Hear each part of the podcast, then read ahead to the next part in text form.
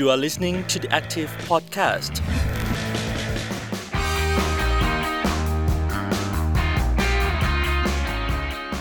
สวัสดีค่ะ ขอต้อนรับคุณผู้ฟังทุกท่านเข้าสู่ The Active Podcast กับซีรีส์แทกุกไลฟ์อะไรอะไรก็เกาหลี คุณผู้ฟังอยู่กับบ๊อบบี้พัทวีสีหาไตรค่ะ คุณผู้ฟังคะสถานการณ์ตอนนี้สิ่งที่ร้อนแรงที่สุด คงจะหนีไม่พ้นเรื่องของการเมืองค่ะ ความไม่ชัดเจนของการเมือง การเมืองที่ไรทิศทางอาจดับฝันอนาคตประเทศไทยได้ เห็นได้จากปรากฏการณ์ Hashtag ธุรกิจสวหนึ่งในปฏิกิริยาต่อผลการลงมติเลือกนายกรัฐมนตรี ที่ร่วมกันกดดัน ให้สมาชิกวุฒิสภาเคารพเสียงของประชาชน ท่ามกลางเสียงวิพากษ์วิจารณ์นะคะ ไม่ว่าจะเป็นเรื่องของการแสดงออก แต่บางคนก็บอกว่าเป็นการแสดงออกอย่างสร้างสรรค์นะ ไร้ความรุนแรง หรือว่าสิ่งนี้จะไม่ต่างกับการล่าแม่มดค่ะ หรือว่าความอึดอัดในช่วงนี้ค่ะ หลังจากที่คณะกรรมการการเลือกตั้งหรือว่ากกตนะคะ ได้ยื่นคำร้องวินิจฉัย กรณีหุ้นสื่อ ก็เลยสารรัฐธรรมนูญค่ะ ก็เลยสั่งให้คุณพิธาริมเจริญรัตน์นะคะ หยุดปฏิบัติหน้าที่สสทั้งที่ในสภาตอนนี้นะคะ มีการโหวตเลือกนายกรัฐมนตรีอยู่ค่ะ ท่ามกลางบรรยากาศอึดอัดของการเมืองค่ะ พวกเราประชาชนหรือว่าติ่งเกาหลีนะคะ จะแสดงพลังอย่างสร้างสรรค์ ในเรื่อง อย่างนี้ได้อย่างไรคะบ๊อบชวนคุณลูกว่ากมลทิพย์มีชูคุณนะคะ หรือว่าบูเชอร์เบตค่ะ นักเขียนบันเทิงเกาหลีนะคะ มามองสถานการณ์การเรียกร้องประชาธิปไตยในเกาหลีใต้ ที่มีภูมิหลังและก็ฉากกระทัดคล้ายไทยกันค่ะ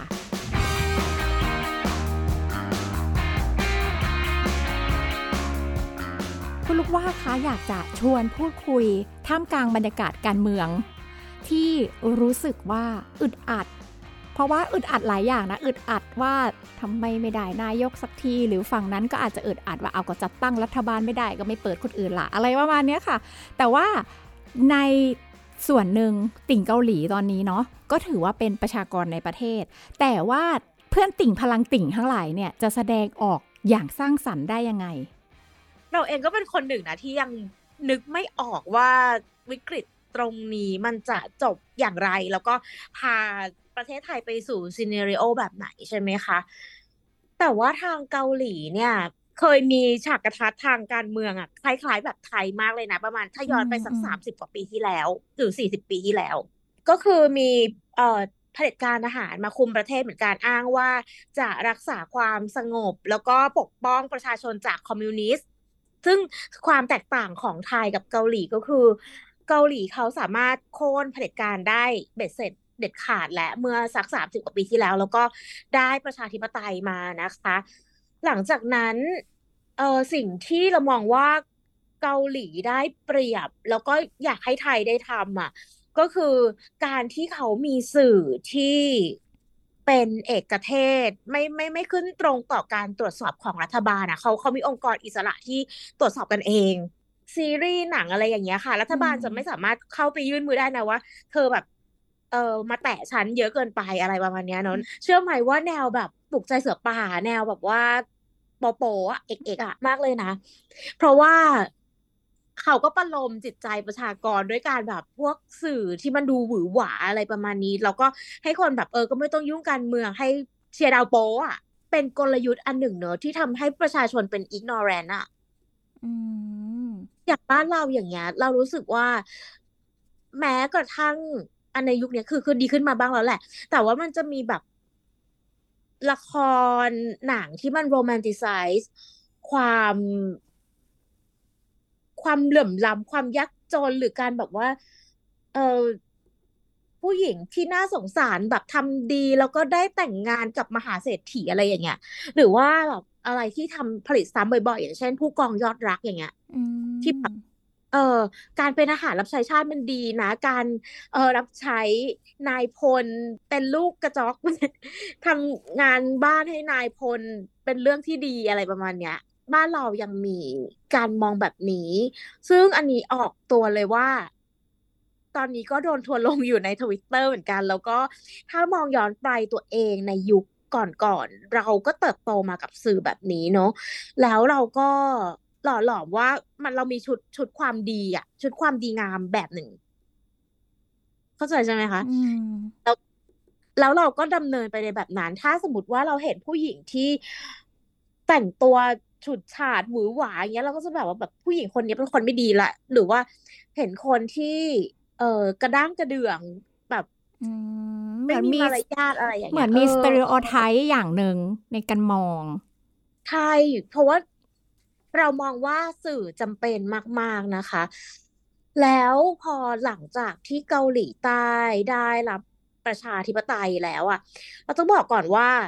เขาได้ในปีหนึ่งเก้าแปดเจ็ดใช่ป่ะ แต่ว่าในการเลือกตั้งครั้งแรกอะค่ะ มันมีพรรคเอ่อฝั่งประชาธิปไตยสองพรรคมามาสู้กัน แล้วก็มีพรรคเผด็จการเก่าที่ตอนนี้ลงลงสนามเลือกตั้งแล้วอะ มาอีกหนึ่งพรรคเพราะฉะนั้นทั้งสามพรรคเนี่ยคะแนนสูสีกันมากเลยนะ จริง ๆ แล้วคนเลือกเผด็จการน้อยกว่านะ แต่สองพรรคที่เป็นประชาธิปไตยตัดคะแนนกัน แล้วพรรคเผด็จการก็ได้ครองอำนาจต่อไปที่ ชื่อประธานาธิบดีโนแทอูนะคะ เขาก็ยังเป็นแบบเป็นร่างทรงเผด็จการอยู่ในอีกแบบในอีกหนึ่งสมัยแหละ หลังจากนั้นพอหมดเอ่อของคุณคนนี้แล้วเนี่ย ก็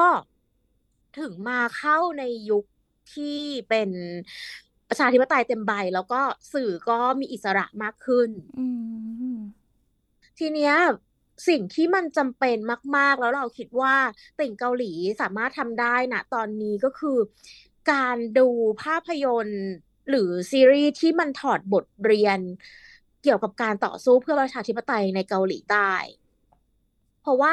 ในหลาย ๆ ประเทศอะปูมหลังอะค่ะ อาจจะไม่ได้คล้ายไทยขนาดนั้น แต่ว่าเกาหลีใต้มีความมีมีมีความคล้ายคลึงพอสมอืมควรเลยนะ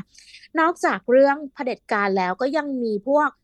เอ่อมาเฟียท้องถิ่นอะไรเงี้ยบ้านใหญ่อะอืมเออแล้วก็จะบอกว่าพอเกาหลีได้เป็นประชาธิปไตยเต็มใบแล้วอะ มันก็จะมีซีรีส์เมื่อกี้ที่บอกว่าถอดบทเรียน การต่อสู้เพื่อประชาธิปไตยว่าเขาสู้กันยังไงเนาะอย่างอะคุณบ๊อบบี้พอจะรู้จักเรื่องอะไรบ้างไหมคะ ถ้าพูดถึงแนวเนี้ยเหมือนมีเรื่องหนึ่งอะที่มันต่อสู้ในในกวางจูหรือเปล่าคะแต่บ๊อบจำชื่อเรื่องไม่ได้ เมย์สิบแปดใช่ปะเมย์เอทีนอ่าอ่าอ่าอ่าใช่มีใช่เรื่องนี้นะคะทำมาตั้งแต่ปีสองพันเจ็ดแล้วไหมอะยุคที่แบบอีจุนกิเพิ่งแบบดัง ๆ เลยอะก็เป็นการต่อสู้คือตอนนั้นน่ะ เออรัฐบาลเผด็จการเขาก็กำราบประชาชนให้อยู่ใต้อานัตได้หมดแล้วแหละ เขาก็สู้ไปเรื่อยๆ แต่ว่ากองทัพตรงกวางจูที่เป็นอยู่ภาคใต้สุดของเกาหลีอะก็ยังเข้มแข็งอยู่แบบเหมือนกองทัพประชาชนนะนะก็ยังกำราบไม่ได้ แล้วอยู่ดีๆก็มีการส่งทหารเนาะขึ้นเฮลิคอปเตอร์ขึ้นเอ่อขึ้นเครื่องบินทหารไปอะค่ะ แล้วก็บอกว่าเนี่ย เดี๋ยวจะไปเกาหลีเหนือนะแบบแบบไปสู้กับเกาหลีเหนือ แต่สุดท้ายทำไมเครื่องบินมันบินลงใต้วะ คือพลทหารเองก็ยังไม่รู้เลยค่ะ ว่าตัวเองมาสู้กับใคร สุดท้ายเอามาจอดที่กวางจู แล้วก็บอกว่าเนี่ยประชาชนเป็นคอมมิวนิสต์นะ ต้องแบบต้องกำราบให้หมด แล้วอยู่ดีๆก็มันก็เกิดการสังหารแหละ ทีนี้ถ้าพูดถึงเหตุการณ์กวางจูจะต้องคิดถึงอีกเรื่องหนึ่งก็คือแท็กซี่ไดรเวอร์อื ที่คุณซงคังโฮอะที่เล่นเอ่อ Parasite นะคะค่ะเป็นลุงคนขับแท็กซี่ใช่ไหมอันเนี้ยก็คือมีนักข่าวน่าจะเป็นเอ่อชาวเยอรมันแต่เขาประจำการอยู่ที่ญี่ปุ่น เขาได้ยินมาแบบจากสายสืบอะไรอย่างเงี้ยแหละว่าเฮ้ยมันมีการแบบเออสังหารหมู่ประชาชนอยู่ที่ภาคใต้ของเกาหลีนะก็คือกวางจูนะคะ เออเขาก็เขาก็เลยเดินทางจากญี่ปุ่นมาที่เกาหลี แล้วก็พอมาถึงโซลเนี่ยก็ไม่มี ไม่มีข่าวอะคนกรุงโซลยังไม่รู้เพราะยุคนั้นมันแบบสถานีโทรทัศน์เป็นสิ่งเดียวอะที่จะเผยแพร่ข่าวสารสู่ประชาชนได้ใช่ปะแต่สถานีที่กวางจูก็โดนสั่งปิด แล้วก็ให้ปิดข่าวไม่ให้มัน ไม่ให้คนรู้ว่ามีอะไรเกิดขึ้นนะคะ ดังนั้นคุณนักข่าวทำได้อย่างเดียวก็คือ จ้างแท็กซี่คนหนึ่งเนาะให้ขับไปที่กวางจู แล้วคุณลุงคนนี้ก็ไม่รู้อะไรก็เป็น ignorance คนหนึ่งแหละ ก็ ตอนแรกๆก็แค่อยากได้ตังค์อะแหละก็เลยไปนะคะ ยังรู้สึกว่าเฮ้ยไอเด็กพวกนี้นี่มันลนหาที่ตายอะไรอย่างเงี้ย แต่สุดท้ายพอจบ เอ่อ จบเหตุการณ์คุณลุงก็เข้าใจได้ว่า เออ เด็กพวกนี้มาเรียกร้องเพื่ออะไร แล้วอันเนี้ยมันเป็นเรื่องที่เกิดขึ้นจริงด้วยนะคุณบ๊อบบี้อืมคือด้วยความที่รัฐปิดข่าวอะค่ะ มันไม่มีนักข่าวไปทำข่าวเลย เพราะฉะนั้นภาพฟุตเทจที่คุณนักข่าวเยอรมันคนนี้ถ่ายมาได้ มันคือ มันคือหลักฐานเดียวจริงๆนะที่มันที่ทำให้รู้ว่ามันมีการสังหารหมู่ มันมีการกระทำแบบนี้กับประชาชนเกิดขึ้น แล้วณดินแดนที่ห่างไกลขนาดนั้นอะมันก็กลายเป็นไฟความโกรธแค้นที่ถาโถมเข้ามาในไปถึงเมืองหลวงอะว่าเฮ้ยเราต้องสู้แล้วนะ เพราะว่าเราถูกริดรอนสิทธิมากเกินไปแล้วนะคะ แต่ว่าจริงๆน่ะ ซีรีส์ที่ที่เกี่ยวกับเรื่องของการเมืองจริงมีเยอะมาก ไม่ว่าจะเป็นพีเรียดเนาะอย่างที่แบบเราชอบเอามา เอามาเป็นมีมกันก็อย่างคิงดอมอย่างนี้ใช่ไหมคุณลูกว่าเนาะใช่จริงๆมีเยอะ คืออย่างเรื่อง Kingdom อะเราว่ามันเป็นเป็นเหตุการณ์สมมุติ แต่ว่ามันทำให้ประชาชนเห็นได้ชัดเจนเลยว่าเอ่อพระราชาที่เป็นซอมบี้แต่ว่าข้าราชบริพารไม่ยอมให้ตายอะ ใช่ไหมล่ะ ก็เลยเลี้ยงเอาไว้ แล้วก็หลังจากนั้น มันก็เลยระบาดไปถึงทุกหัวระแหงใช่ไหมคะเพราะว่าคุณยังกระหายอำนาจอะ คุณยังอยากจะครองตำแหน่งอันนี้อยู่ทั้งๆที่มันหมดวาระของคุณไปแล้วอะ แล้วสุดท้ายแล้ว สิ่งเล็ก ๆ ที่คุณจะห่วงแหนเอาไว้ ทั้งๆที่มันหมดอายุไปแล้ว มันเกิดการปริแตกขึ้นมา แล้วมันก็สร้างความ ลำบากไปทุกหย่อมย่าซึ่งจริง ๆ แล้วอะไอ้พวกชาวบ้านที่เป็นซอมบี้ณเมืองห่างไกลอะไรอย่างเงี้ย เขายังไม่รู้ด้วยซ้ำเลยนะว่าทำไมเขาต้องมาตายสังเวยเหตุการณ์นี้แบบต้นเหตุคืออะไรอะไรเงี้ย ต้นเหตุมันเล็กน้อยมากประมาณเนี้ยค่ะ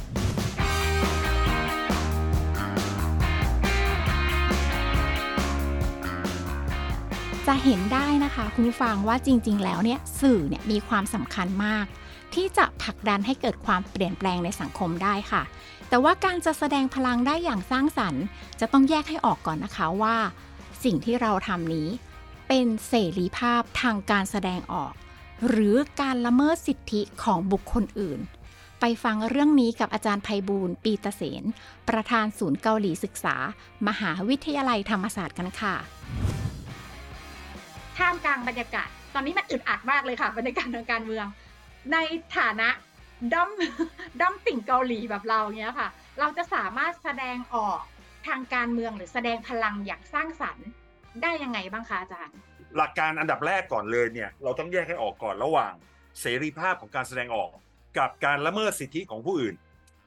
เรามีเสรีภาพในการแสดงออกอย่างเต็มที่ตามรัฐธรรมนูญเนี่ยอย่างน้อยที่สุดก็ในเชิงรูปแบบเนี่ยนะครับค่ะเกาหลีเองก็มีไทยเองก็มีอยู่แล้ว เพราะเรามีรัฐธรรมนูญ ฉะนั้นเนี่ยรัฐธรรมนูญให้เสรีภาพเราในการแสดงออก แต่ว่าสิ่งที่เราต้องระมัดระวังก็คือ จะต้องไม่ละเมิดสิทธิของผู้อื่นนะครับ ฉะนั้นเนี่ยด้อมเองก็จะแสดงพลังทางความคิดได้พลังอย่างสร้างสรรค์ได้เลย เต็มที่ที่คุณอยากจะสร้างเท่าไหร่คุณก็สร้างได้เลย ไม่มีปัญหาอะไรนะครับ จะเป็นเอ่อในเชิงในเชิงสัญลักษณ์ก็ได้ จะเป็นในเชิงการชักชวนเอ่อญาติคุณก็ได้ นะครับ มันคือมันคือเสรีภาพในการแสดงออกนะครับอืมถ้าคุณอยากแสดงออกคุณก็แสดงออกก็ก็ไม่ได้มีปัญหาอะไร แต่ตราบเท่าแต่ตราบเท่าที่มันไม่ไปละเมิดสิทธิหรือว่าทำร้ายคนอื่นอะไรแบบเนี้ยอ่าค่ะ ตอนนี้มันมีปรากฏการณ์นี้ค่ะอาจารย์ครับแฮชแท็กธุรกิจสวแต่หลายอืมหลายมันมีเสียงวิพากษ์วิจารณ์แบบนี้ค่ะอาจารย์ว่าจริง ๆ บางคนเขาก็รู้สึกว่า เอ้ย แบนธุรกิจสวมันก็เป็นการแสดงออกแบบไม่รุนแรงนะม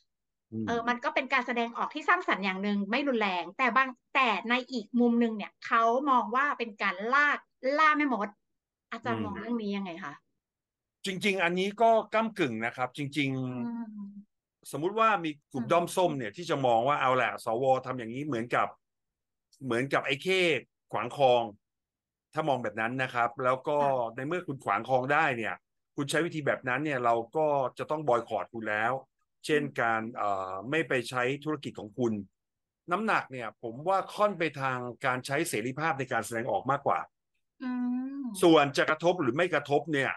รอให้ฟ้องมาก่อนนะครับ แล้วศาลท่านก็จะดูว่า จากการที่เด็กๆทำแบบนี้หรือด้อมทำแบบนี้แล้วเนี่ย ธุรกิจมันมีผลกระทบจริงไหมคืออย่างนี้เวลาศาลท่านดูเนี่ยศาลอย่างเกาหลีเกาหลีเนี่ยศาลท่านก็จะดูว่า การที่คุณมีแคมเปญแบบนี้เนี่ย มันทำให้คนกลางๆเนี่ย ถูกคุณชักจูงไปหรือเปล่าอืมนึกออกไหมฮะ หมายความว่า แต่คนที่มันจะไปอยู่แล้วเนี่ยฉะนั้นมันก็คือเหมือนกับเพื่อนคุยกับเพื่อนนะฮะ เหมือนกับผมชวนคุณบ๊อบอะบอกว่าเอาแหละคุณบ๊อบเออเนื้อหมูมันเป็นเนื้อหมูมันเป็นเนื้อแบบแดงมันมันมีไขมันเยอะนะ เออเราเราเราไม่ทานกันดีไหมอืมเราหันไปทานเนื้อไก่เนื้อปลากันไหมมันจะได้ลดคอเลสเตอรอลลดอะไรแบบเนี้ย ถ้าอย่างนั้นธุรกิจเนื้อหมูก็ต้องมาบอยคอตก็ต้องมาว่าผมหมดหรือเปล่า ฟ้องผมหมดแต่ว่าผมไปชวนไม่ให้กินเนื้อหมูอะอืมก็มันคือเบนฟิตของผมไง ผมก็ชวนคุณบ๊อบคุณบ๊อบก็ชวนเพื่อนๆแล้วเราก็ไม่ทานเนื้อหมูกันทั้งจังหวัดเลยพ่อค้าก็มาบอกว่าอุ้ยอาจารย์ทำอย่างนี้ได้ยังไง เอ้า ก็มันเป็นเบนฟิตของผม ผมก็ผมก็ชวนพวกผม แต่ส่วนคุณไม่เชื่อก็เรื่องของคุณ ผมก็ไม่ได้ไปใช้อำนาจที่จะบังคับเหนือเอ่อ เหนือคุณบอกคุณบอกว่า ถ้าคุณใช้ผมจะโจมตีคุณอีกนะนึกออกไหมฮะถ้าเป็นลักษณะแบบนั้นเนี่ยมันมีสภาพที่เราที่เรามันเริ่มที่จะใช้ใช้ความรุนแรงแล้วแต่ผมว่าในเรื่องของการโน้มน้าวเนี่ย ผมคิดว่าถ้ามองให้เป็นกลางนะ ผมว่าไม่นะครับ ถ้าศาลท่านเป็นกลางเนี่ยผมว่าไม่และโดยเฉพาะยิ่งเนี่ย เกาหลีเองเนี่ย เกาหลีหลุดหลุดพ้นจากระบอบทหารมานานแล้วประชาชนคือกลุ่มที่ใหญ่ที่สุดในเกาหลี เกาหลีไม่มีไม่มี เกาหลีมีแต่สีแดง ไม่มีสีขาวไม่มีสีน้ำเงิน บนธงชาติเกาหลีนะครับ ฉะนั้นสิ่งที่เกาหลีทำก็คือประชาชนเป็นตัวตั้ง ฉะนั้นเนี่ยการที่ประชาชนกลุ่มหนึ่งจะไม่เห็นด้วยกับผู้นำเนี่ย ก็ไม่ใช่เรื่องแปลกอะไรนะครับ อืมค่ะป๊อปติ่งไปนิดนึงกับเรื่องของการแสดงออกทางการเมืองอย่างสร้างสรรค์ เลยไม่แน่ใจว่าคำว่าสร้างสรรค์เนี่ยหลายหลายๆคนชอบมองว่าการที่เราลงถนนหรือการมีม็อบอะไรเนี่ยมันไม่สร้างสรรค์เนาะ ถ้าถ้าในมุมของอาจารย์การแสดงออกอย่างสร้างสรรค์ อาจจะไม่ใช่แค่การแสดงสัญลักษณ์ หรืออาจจะเป็นเรื่องของการใช้ความสามารถของตัวเองมาเคลื่อนไหวทางการเมือง หรือว่าอาจจะมองเทียบกับเกาหลีก็ได้ที่เขามีจุดเทียนอย่างเงี้ยค่ะอาจารย์ ถ้ามุมมองของการแสดงออกอย่างสร้างสรรค์ทางการเมือง อาจารย์ว่าจะเป็นอะไรได้บ้าง แล้วอะไรที่มันจะเหมาะสมกับประเทศไทยค่ะ ความหมายของคำว่าสร้างสรรค์ก็คือ ก็คือไม่ทำลาย ฉะนั้นเนี่ย การแสดงออกแสดงสร้างสรรค์ก็คือไม่ทำลายกันและกัน ถ้าในความเห็นผมนะฮะการทำลายกันและกันเนี่ย ที่เลวร้ายที่สุดก็คือการใช้ความรุนแรงนะครับ ความรุนแรงเนี่ย ไม่ว่าจะเป็นความรุนแรงทั้งในเชิงวาจา ในเชิง เอ่อเอ่อเอ่อเอ่อ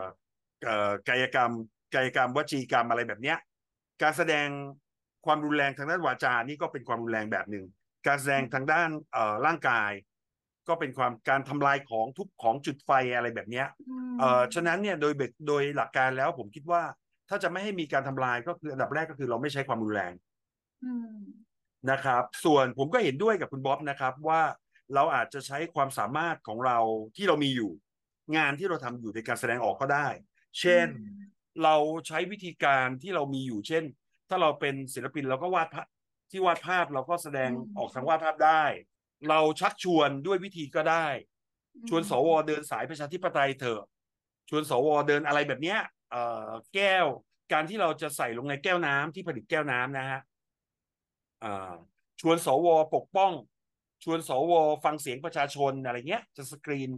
แล้วผมก็ว่าได้นะผมก็เป็นมองแคว่ามเปไม่ญนี่เหรอคะอาจารย์โอ้เป็นแคมเปญไงลงในแก้วน้ำเลย แจกทั่วประเทศเลยแจกเด็กให้ลูกหลานสวเห็นน่ะอืมสวเอ่ออะไรฮะ เอ่อสวเพื่อสวเพื่อสังคมอะไรแบบเนี้ยอืมก็ก็เป็นคำที่กลางๆ แต่ว่ามันก็เป็นแคมเปญที่เราทำได้ เราก็ไม่ได้ไปไปอะไรเขาเพราะว่าเขาเป็นบุคคลสาธารณะถูกไหมฮะอืมอืมเราก็เรียกร้องที่เพื่อให้เขา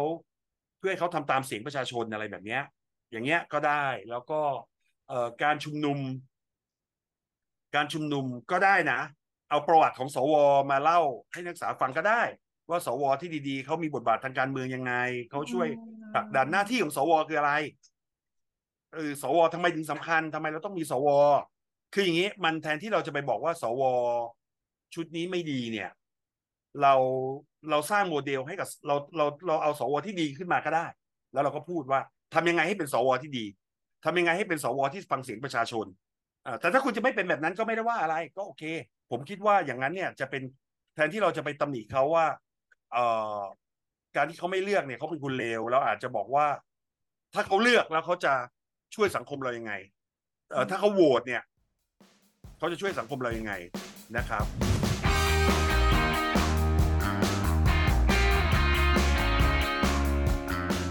ประเด็นที่น่าสนใจและทุกคนให้ความเห็นตรงกันนะคะว่าการแสดงออกณตอนนี้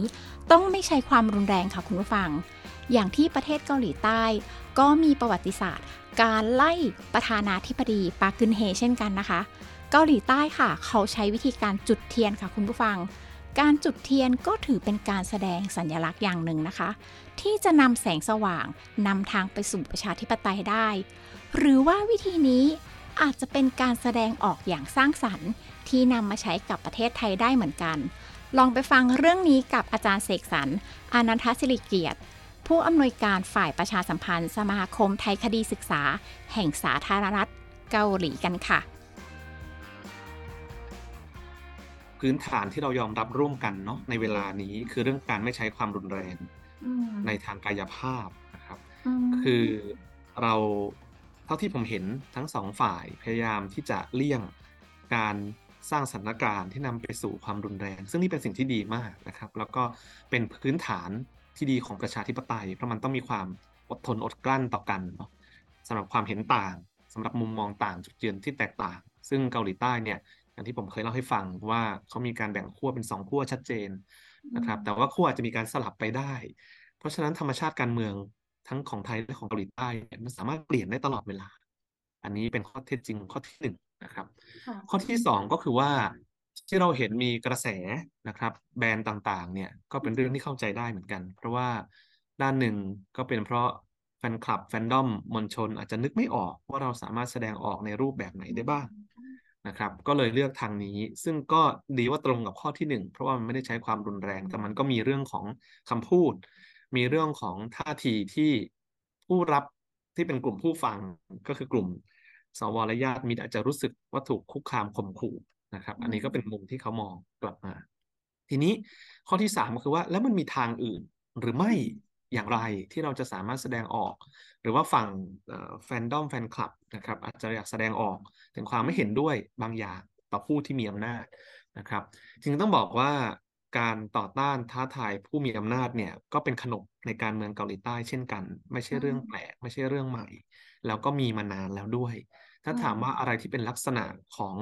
ชนชาติฮันนะครับเพราะว่าฮันในฮันกุกที่แปลภาษาเกาหลีเนี่ยมันคือ spirit of resistance มันคือสำนึกของการต่อต้านการไม่ยอมจำนน เพราะฉะนั้นเราจะเห็นเลยว่าตั้งแต่ทศวรรษ 1900 ลงมา เราเห็นเกาหลีใต้ที่มีการต่อสู้ต่อรองตลอดเวลา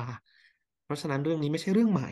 แล้วก็ไม่ใช่เรื่องแปลกนะครับ ในสังคมการเมืองของเกาหลีใต้ ทีนี้มันมีทางอื่นหรือไม่อย่างไร ถ้าเอาประสบการณ์ที่ผมเคยเอ่อร่วมศึกษานะครับ แล้วก็ได้ลงมือปฏิบัติด้วยในสังคมเกาหลีใต้เนี่ยก็มีหลายวิธีนะครับ อย่างแรกคือการชุมนุมทางการเมืองอย่างสันติ โดยใช้วิธีจุดเทียนนะครับอืมโดยยึดหลักว่าเทียนนั้นคือความหมายก็คือแสงสว่าง เป็นการชี้นำทางสว่างในความมืดนะครับ เพราะว่าคนเกาหลีจะรู้สึกว่ามันมืด อาจจะรู้สึกคล้ายๆ กับแถวๆนี้ในเวลานี้ เพราะฉะนั้นก็ต้องมีเทียนที่จุดนำความสว่าง นะครับ ในขณะเดียวกันนะครับ เรื่องเทียนเนี่ยเอ่อต้องบอกว่าเป็นไปตามพระราชบัญญัติการชุมนุม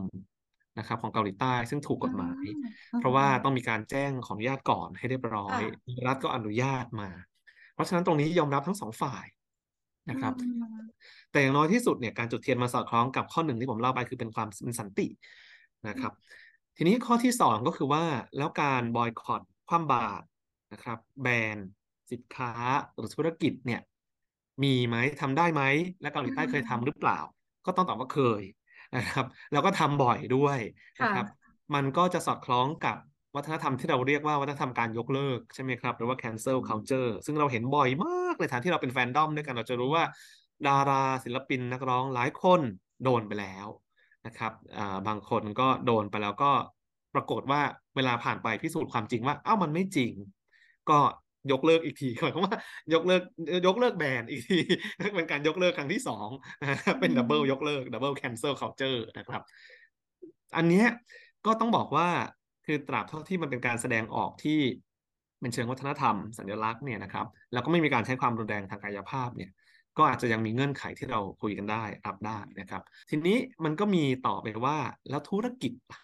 อ่าอย่างตอนนี้คนก็มีคนบอกว่าแบรนด์ธุรกิจ สมาชิกวุฒิสภาใช่ไหมครับในแง่ของการเมืองไทยก็ต้องดูต่อไปนะครับ แต่ของเกาหลีใต้เนี่ยผมคิดว่าอย่างนี้ ผมคิดว่าเอาจริง ๆ นักการเมืองกับธุรกิจเนี่ย ค่อนข้างจะแยกจากกัน แล้วผมอยากจะบอกว่าจริง ๆ อันนี้ก็น่าคิดนะครับว่านักการเมืองเกาหลีใต้ เป็นนักธุรกิจจริง ๆ สักกี่คนพบว่าแทบไม่ค่อยมี คือทุกคนเนี่ยพื้นเพเป็นอะไรพื้นเพเป็นทนายความเป็นอัยการเป็นผู้พิพากษาเป็นอาจารย์ เป็นนักเคลื่อนไหวรณรงค์ แทบไม่มีนักธุรกิจเลย ผมก็อันนี้จุดที่น่าสนใจมากคือคนทำมาค้าค้าขายในเกาหลีเนี่ย ก็ค้าขายไปนะครับอ่าถ้าจะมีอะเคยมีอ่าแต่ไม่ใช่เจ้าของธุรกิจ อดีตประธานาธิบดีอีเมยองบักที่เป็นคนทำคลองชองเกชอนเนี่ย ที่เขาเป็นสมัยเป็นผู้ว่าเนี่ยนี่คือตัวอย่างนักธุรกิจที่เข้าสู่วงการเมือง แต่เมื่อเขาเข้าสู่วงการเมืองแล้ว หรือก่อนเข้าสู่วงการเมืองผมคิดว่าเขาสลัดความเชื่อมโยงกับธุรกิจออกชัดเจนในแง่เอกสารนะครับในแง่ของหลักฐานเนี่ยมันออกชัดเจน แต่ ในแง่เบื้องหลัง อันนี้ต้องไปพิสูจน์อย่างที่ของไทยเนี่ยเราจะเห็นเจ้าของธุรกิจเข้าสู่การเมืองเยอะมาก หรือไม่ก็คือพอเป็นเป็นนักการเมืองสักพักมีชื่อเสียง มีอิทธิพลทางสังคมออนไลน์ ออฟไลน์ ก็เปิดธุรกิจคือเป็นวิถีแบบนี้ในขณะที่ของเกาหลีใต้ผมก็ยากมาก ถ้าเป็นนักการเมืองแล้วต้องเป็นนักการเมือง หรือนั่นก็คือต้องออกจากการเมืองไปเลย ในเรื่องของการชุมนุมเนี้ยค่ะ เรื่องการแสดงออกอย่างเงี้ย อาจารย์มองว่า เพราะว่าเกาหลีเขาเขาเปิดพื้นที่ในการแสดงออกทางการเมือง อย่างสร้างสรรค์แบบนั้นหรือเปล่า แล้วแล้วถ้าเป็นที่ไทยอะคะเราอะสามารถแสดงออกกับทางการเมืองได้มากขนาดไหน ผมกลับรู้สึกว่าจริง ๆ แล้วการจุดเทียนนี่แหละที่เหมาะกับไทยที่สุดอืมอืมหมายความว่าคนไทยรักสงบนะครับปกติ รักสงบคือจริง ๆ ถ้ามีทางเลือก คืออย่างน้อยที่สุดตอนนี้มันมีพระราชบัญญัติการชุมนุมใช่ไหมครับ แล้วเราก็เห็นว่ากรุงเทพมหานครในยุคผู้ว่าชัดชาติสิทธิพันธ์เนี่ย ก็ไม่กี่วันตอนที่จะมีเลือกนายกที่สภาก็ชัดเจนว่ากทมอนุญาตให้มีพื้นที่ชุมนุม เพราะฉะนั้นเนี่ย อันนี้คือจุดหนึ่งที่จะช่วยในการเปิดฝาหม้อน้ำร้อนที่กำลังเดือดอยู่ ให้ได้มีที่ในการหายใจบ้าง จะช่วยลดแรงกดดันได้บ้าง แล้วผมคิดว่าคนที่ไปส่วนใหญ่ก็ตระหนักว่าถ้าเกิด ปล่อยให้เดินไปเรื่อยๆ หรือหรือไม่หรือไม่กำหนด character บางอย่างของการชุมนุมอืมมันก็จะเป็นอย่างที่ผ่านมา คือมันมีการใช้มีดไม้อะไรแปลกๆ ซึ่งอาจจะไม่เข้ากับอ่าลักษณะของผู้คนแถวนี้ แต่ถ้าเราจุดเทียนผมคิดว่ามันง่ายด้วยนะ แล้วก็เนี่ยแล้วก็อาจจะแต่งเพลงหรืออาจจะเนี่ยเหมือนตอนที่ผมไปร่วมที่เกาหลีใต้เนี่ยนะครับ อาจจะแต่งเพลงอาจจะมีการให้นักแสดงอ่า นักร้องศิลปินที่เป็นแฟนเป็นแบบขวัญใจประชาชนเนี่ยมาขึ้นเวทีมาที่มีกิจกรรมรำลึก ซึ่งก็ทำได้หลายแบบมากนะครับ ผมว่าคือทำให้เป็นงานแฟร์ไปเลย ก็ได้ ถ้าเราเชื่อว่าประเทศไทยเก่งเรื่อง creative economy เศรษฐกิจสร้างสรรค์ เอาจริง ๆ เกาหลีใต้ก็ชวนต่างชาติ ไม่ใช่ชวนต่างชาติต้องบอกว่าเกาหลีใต้เนี่ยเปิดโอกาสให้ชาวต่างชาติเข้าไปสังเกตการชุมนุมอืม แล้วชาติก็สนุกด้วยทุกคนที่ผมไปสัมภาษณ์เนี่ยเขาสนุกมากเลยว่าโอ้โหเนี่ยเขาภูมิใจที่ได้มีส่วนเป็นส่วนในประวัติศาสตร์แล้วเขาก็ในขณะเดียวกันเขาก็รู้สึกว่า เนี่ยมันใช่เลยสไตล์เกาหลีจริง ๆ คือทำเป็น cultural เป็นเทศกาลวัฒนธรรมฮะมีนักร้องมีของกิน มีอีเวนต์คือทำเป็น Jodd Fairs ก็ยังได้เลยกระตุ้นเศรษฐกิจได้ด้วยแล้วคนที่อยู่พวกร้านค้าที่อยู่รายรอบเนี่ย ชอบนะครับ อืม ผมไปดูเนี่ยไม่มีใครปฏิเสธเลยชุมนุมนี่ชอบมากเพราะอะไรเพราะเขาได้รายได้เพิ่มขึ้นสองเท่า มันเกิดขึ้นแล้วอะผมเห็นที่เกาหลีใต้ นี่ผมว่าอันนี้คือโคริยะวิถี มาอีกแล้วคำมาคำใหม่ๆโคริยะวิถีคือปัญญาที่แท้ถึงบอกว่าคนไทยอะถ้าเราเชื่อว่าเรารักสงบเนี่ยว่าเราทำได้แล้วคนจริงๆผมว่าพวกเราก็รักสงบจริงๆผมว่าหลายคนที่ลังเล เรื่องการจะออกไปชุมนุมอะไรอย่างไรเนี่ยคือเขาก็คิดถึงจุดนี้ด้วย คิดถึงจุดที่มันจะมีการปะทะการใช้เครื่องมือความรุนแรง ผมว่าอันนี้สำคัญ เพราะถ้าไม่ไม่สันติเนี่ยหรือมีคนเข้ามาสร้างสถานการณ์เนี่ยมันจะไปกันใหญ่